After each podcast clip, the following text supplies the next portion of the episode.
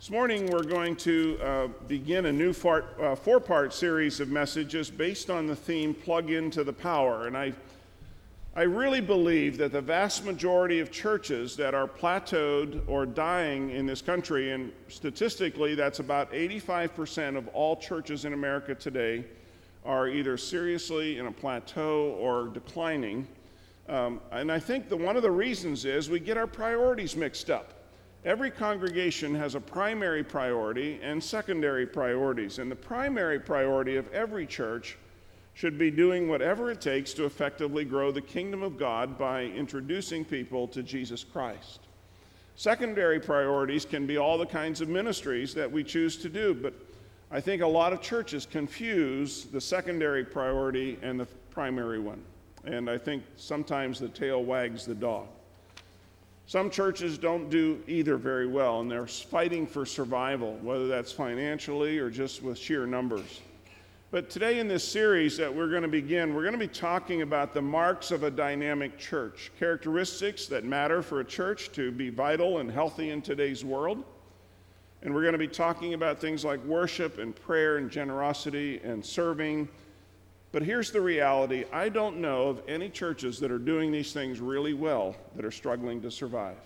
I don't, I don't know one that's doing these things well that are struggling. Most often, the opposite is true.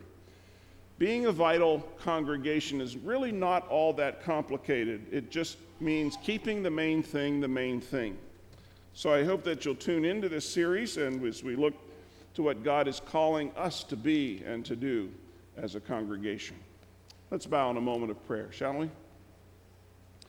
God of grace, we open our hearts and our minds and our souls today to worship you. We thank you that today we are part of your kingdom and we just get to worship here in your presence. So thank you that as we gather together, we join with Christians from all over, across the world to glorify your holy name. Come be with us, inspire us, lead us in this time together. We pray through Christ our Lord. Amen. Our congregation has added a lot of new families in the last few years, and one of my fears is as the church grows larger, we could easily become a church of friendly strangers. We know that in today's culture, only about 20 to 30 percent of people in this country attend church anywhere on a weekend. And it's difficult for a person who has little or no experience in a local church to get up on Sunday morning, to drive to a church like ours, to park, to walk through those doors. It's a little scary for some folks and wonder who wonder what they will encounter when they walk into a new place with a new bunch of people. That's why it works better when we invite someone to come with us. It's not so intimidating if a guest knows someone on the inside. So getting through the front door is one thing, but helping people to make friends and to be at home, to feel like they're welcomed as part of the group is another. Maybe for some of you today, you can identify with that, you can understand. Perhaps you remember the theme song from the popular television show a few years ago, Cheers. One of the lines said, You want to be where you can see that troubles are all the same you want to go where everyone knows your name. That show was set in a bar in Boston, resonated with viewers because it touched a need that we all feel, and that is to know and to be known. The pool of that neighborhood bar was not necessarily the alcohol, but the friendship that it offered.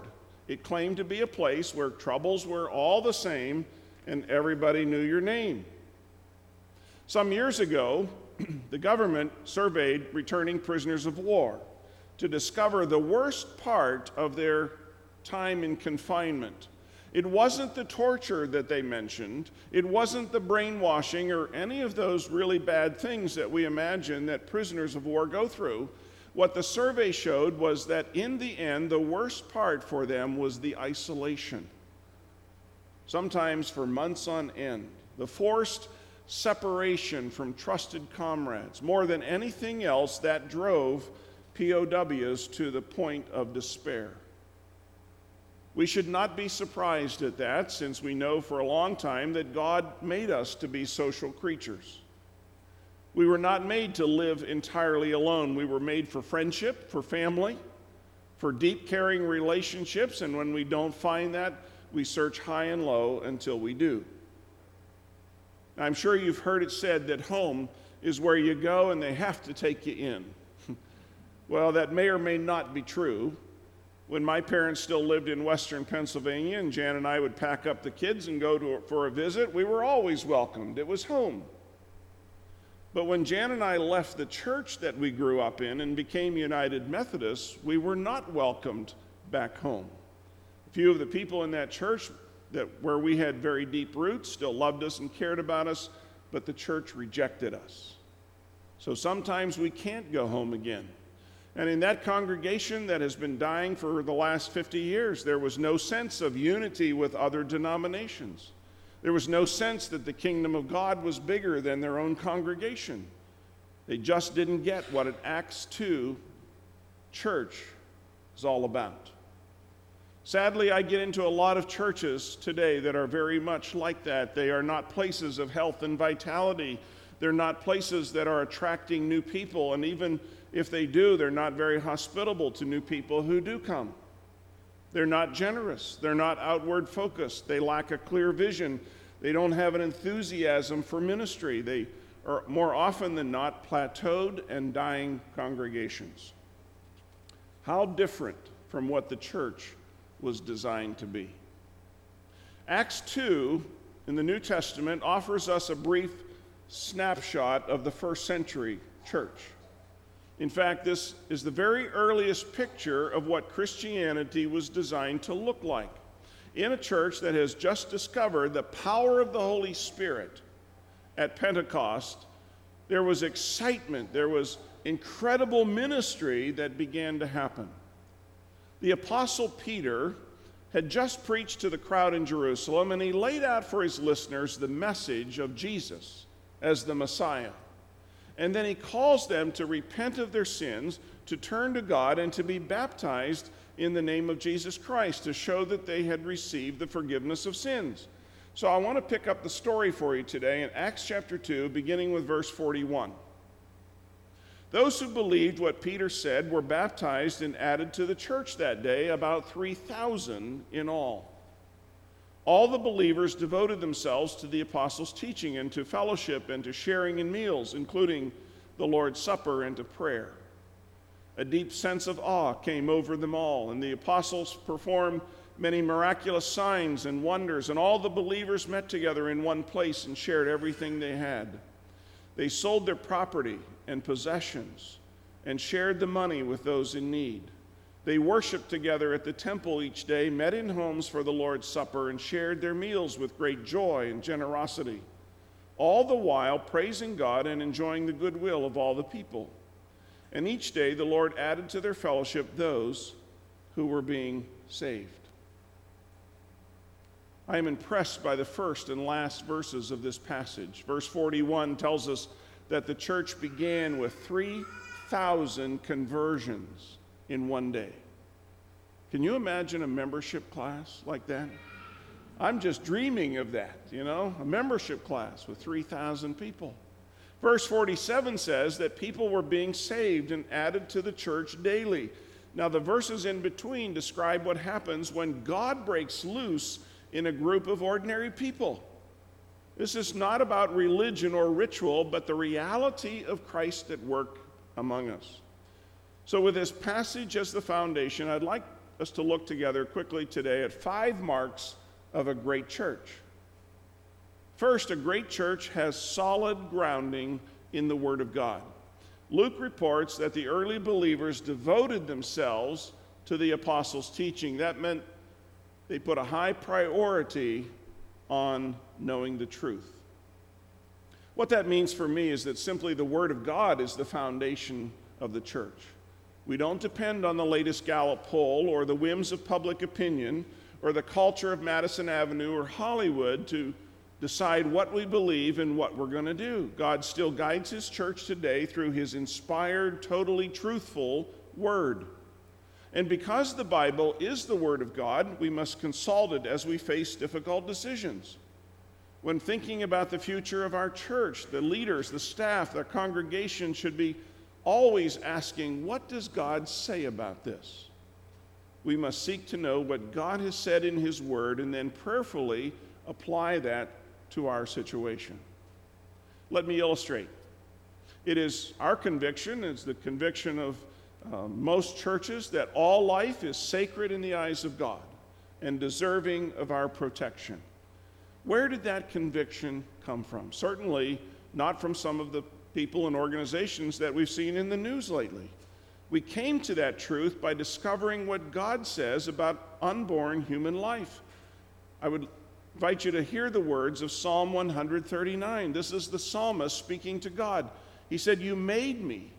You made all the del- delicate inner parts of my body and knit me together in my mother's womb. Thank you for making me so wonderfully complex.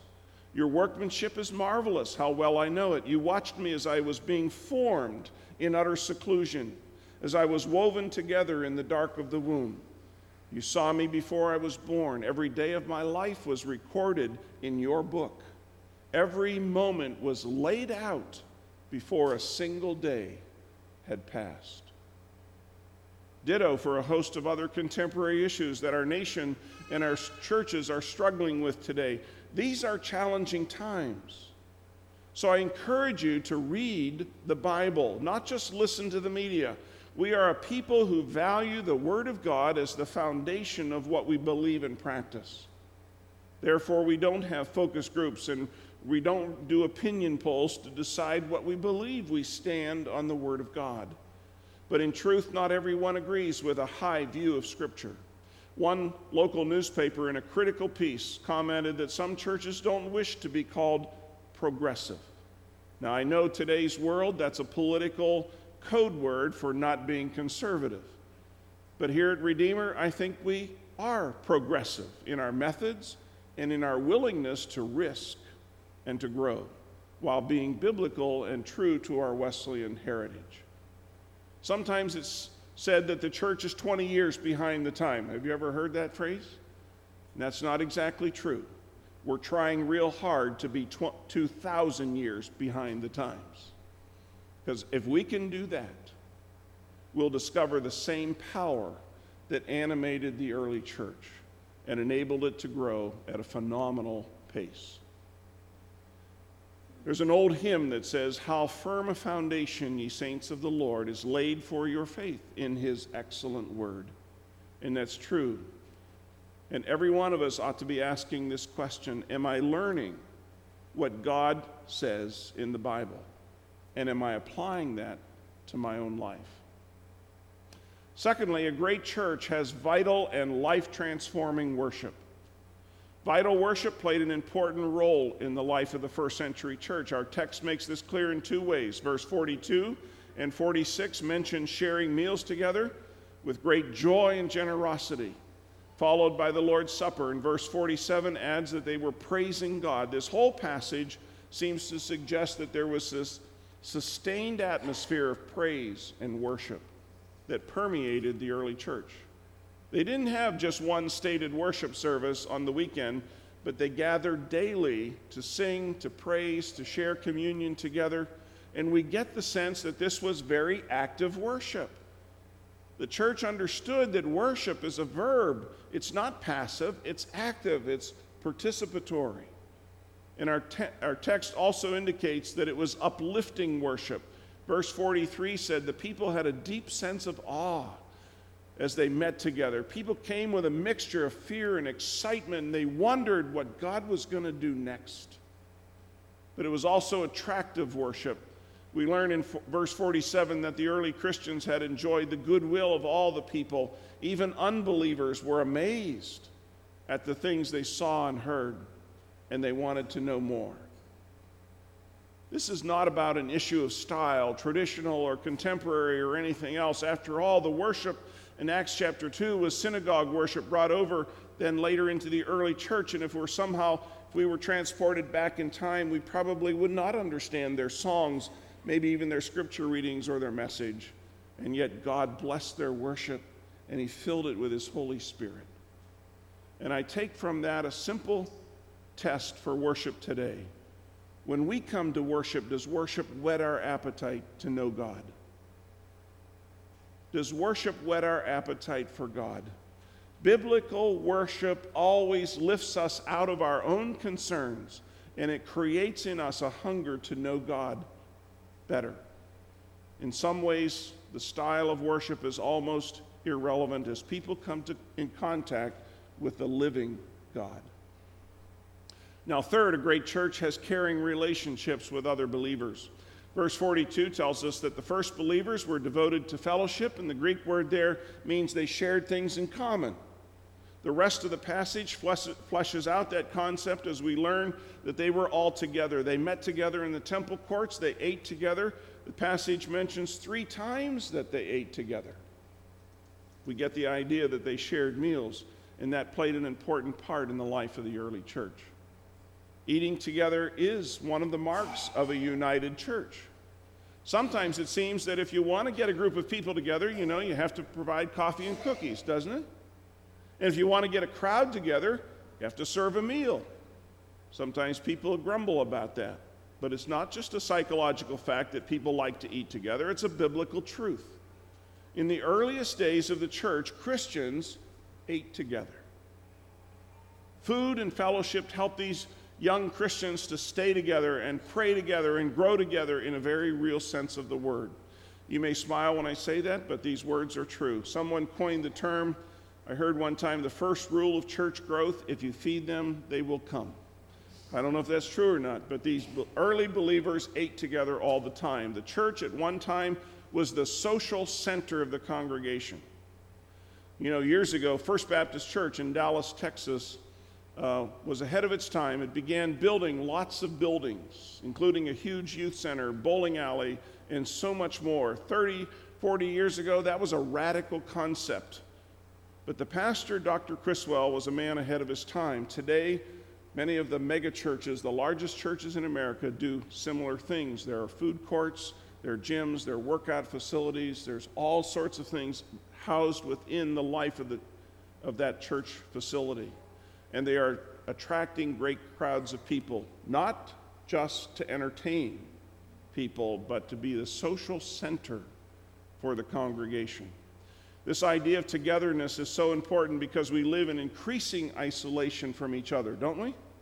Our technology has made it easier than ever before to avoid human contact.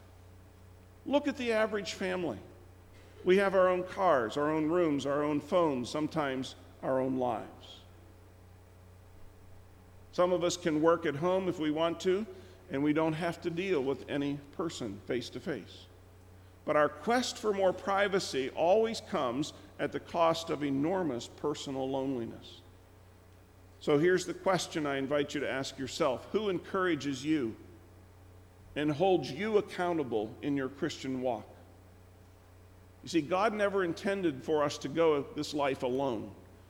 If, the, if we can't answer that question, we need to begin reaching out and starting to build some of those friendships into our life. Now, fourth, a great church sees the power of God at work through prayer.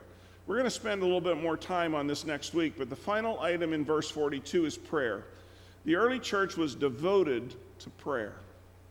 But don't skip past the next verse because I think there's an important connection here. Look at verse 43. A deep sense of awe came over all of them, and the apostles performed many miraculous signs and wonders. And I wonder if those two things don't go together. You know, prayer, a sense of awe of who God is and God's majesty and God's power, and then wonders and miracles beginning to take place. Is it possible that miracles happened in the early life of the church precisely because the believers prayed so fervently that an atmosphere of, you know, an atmosphere of just reverence for God made it all possible. Matthew tells us that Jesus was not able to work miracles in some of the cities where he went because of people's unbelief. Could such a thing be true today? I know it's possible to go off on a tangent about signs and wonders, but I also think it's possible to go off on a tangent in an unbelieving direction as well. But I'm going to leave all that to you to think about, but let's remember the words of Jesus as he cleansed the temple Jesus said, My house shall be called a house of, remember this? Prayer for all the nations. And people from, uh, Christ intended that his people gather to pray. And as they prayed, they would pray for, uh, including all the nations, and people from all nations would come and pray with them. And there's, that's not an exaggeration to say that the Christian church was born in a prayer meeting. By the way, do you know how Jesus invited us to deal with our enemies? Pray for them. That's what Jesus said in Matthew chapter 5. It may or may not change them, but it'll certainly change your heart attitude. You see, we can either hate our enemies or we can pray for them, but we can't do, the, do that at the same time. The two things. A great church devotes itself to prayer. And while a church may be large and active without prayer, it certainly will never be a great church without the prayer. Finally, a great church has practical ways to minister to other people. The final mark of a great church comes from verses 40 to 45. And all the believers met together in one place and shared everything they had. They sold their property and possessions and shared the money with those in need. Now, these verses do suggest a kind of commune system of all sorts of sorts in the early church, and evidently the believers did life together a lot. They lived in close proximity to each other, and they combined their resources to meet the needs of the poor who lived among them. I found it most, find it most interesting that, as far as we can tell, no one told them to do that. They evidently did that on their own, and that concept is quite foreign to modern Christians, especially those of us in the West who value our possessions as part of our birthright. Why give up hard earned dollars for the sake of the poor? In Acts chapter 2, the answer is very simple. They valued people over their possessions. They must have taken Jesus seriously when he talked about not laying up treasures on this earth.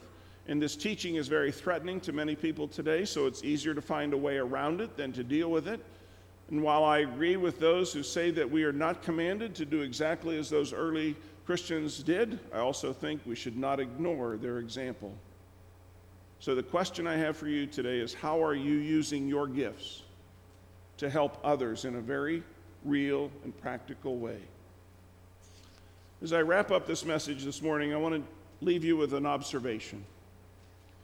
Acts chapter 2 paints the picture of an, an attractive church.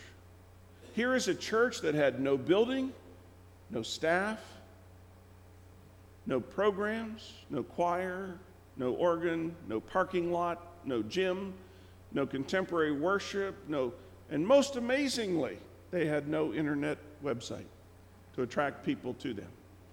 And yet they seemed to get along pretty well. And we learned that 3,000 people joined the church in one day, and that people were being saved and added to that number daily. That's not bad. Wouldn't you like to be part of a church like that? They had none of the stuff that we Americans consider so crucial and yet they reached people by the thousands. I'm not arguing that the stuff is bad, only that their stuff, scripture and worship and prayer and caring relationships and outreach, is a whole lot better than some of the stuff we think is important. I don't know if, how many of you know this. If you've been around Redeemer a while, you certainly will. If you're newer to Redeemer, you might not. But you have been building a church in Zimbabwe for the last six or eight years began this connection when Gloria came as a student with us. Some of you remember Gloria. And, um, and uh, that was her home community. It was a home church.